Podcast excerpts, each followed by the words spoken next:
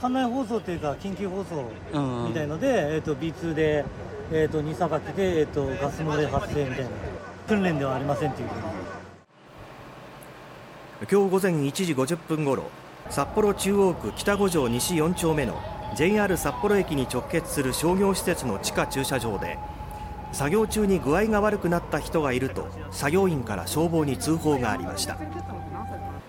警察などによりますと壁を張り替える作業中に発電機が不完全燃焼し一酸化炭素が発生したとみられています。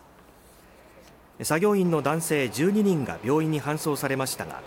いずれも意識はあるということです。